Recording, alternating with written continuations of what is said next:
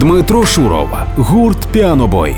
У проєкті Формула толерантності на радіо СІДФМ. Реальність, на яку не можна закривати очі. Я купив собі цуценя.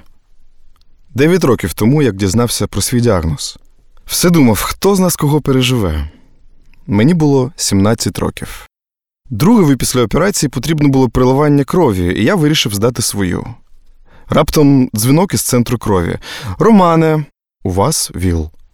Вам треба до лікаря, а сюди більше не приходьте. Мене як струмом вдарило.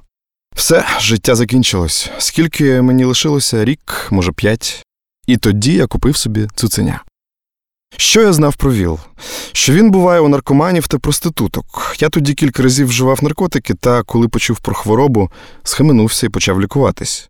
Позбувся залежності і розповів про хворобу батькам. Вони були шоковані. Мама плакала. І ми стали разом читати про ВІЛ і зрозуміли, що це не вирок. ВІЛ дисциплінує. Я почав ходити по лікарях, пив коктейль з пігулок, проходив диспансеризацію.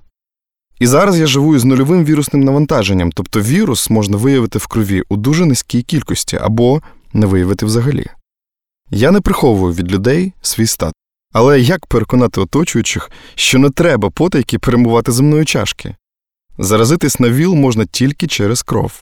Колись давно тато відвів мене до свого знайомого стоматолога і чесно попередив про мій діагноз.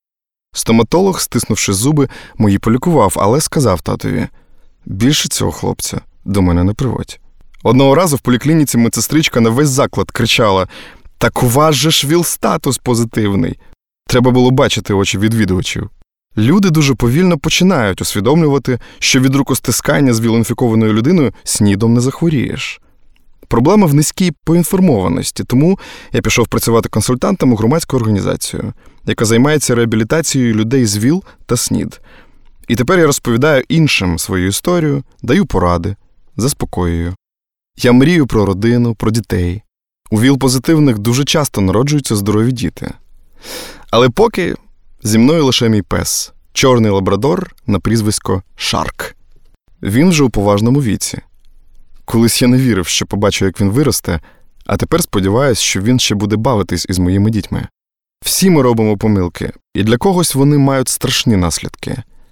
Але часто люди бояться таких, як я, просто через те, що не володіють інформацією, не розуміють, що спілкування з нами їм нічим не загрожує. Формула толерантності на радіо СІДФМ.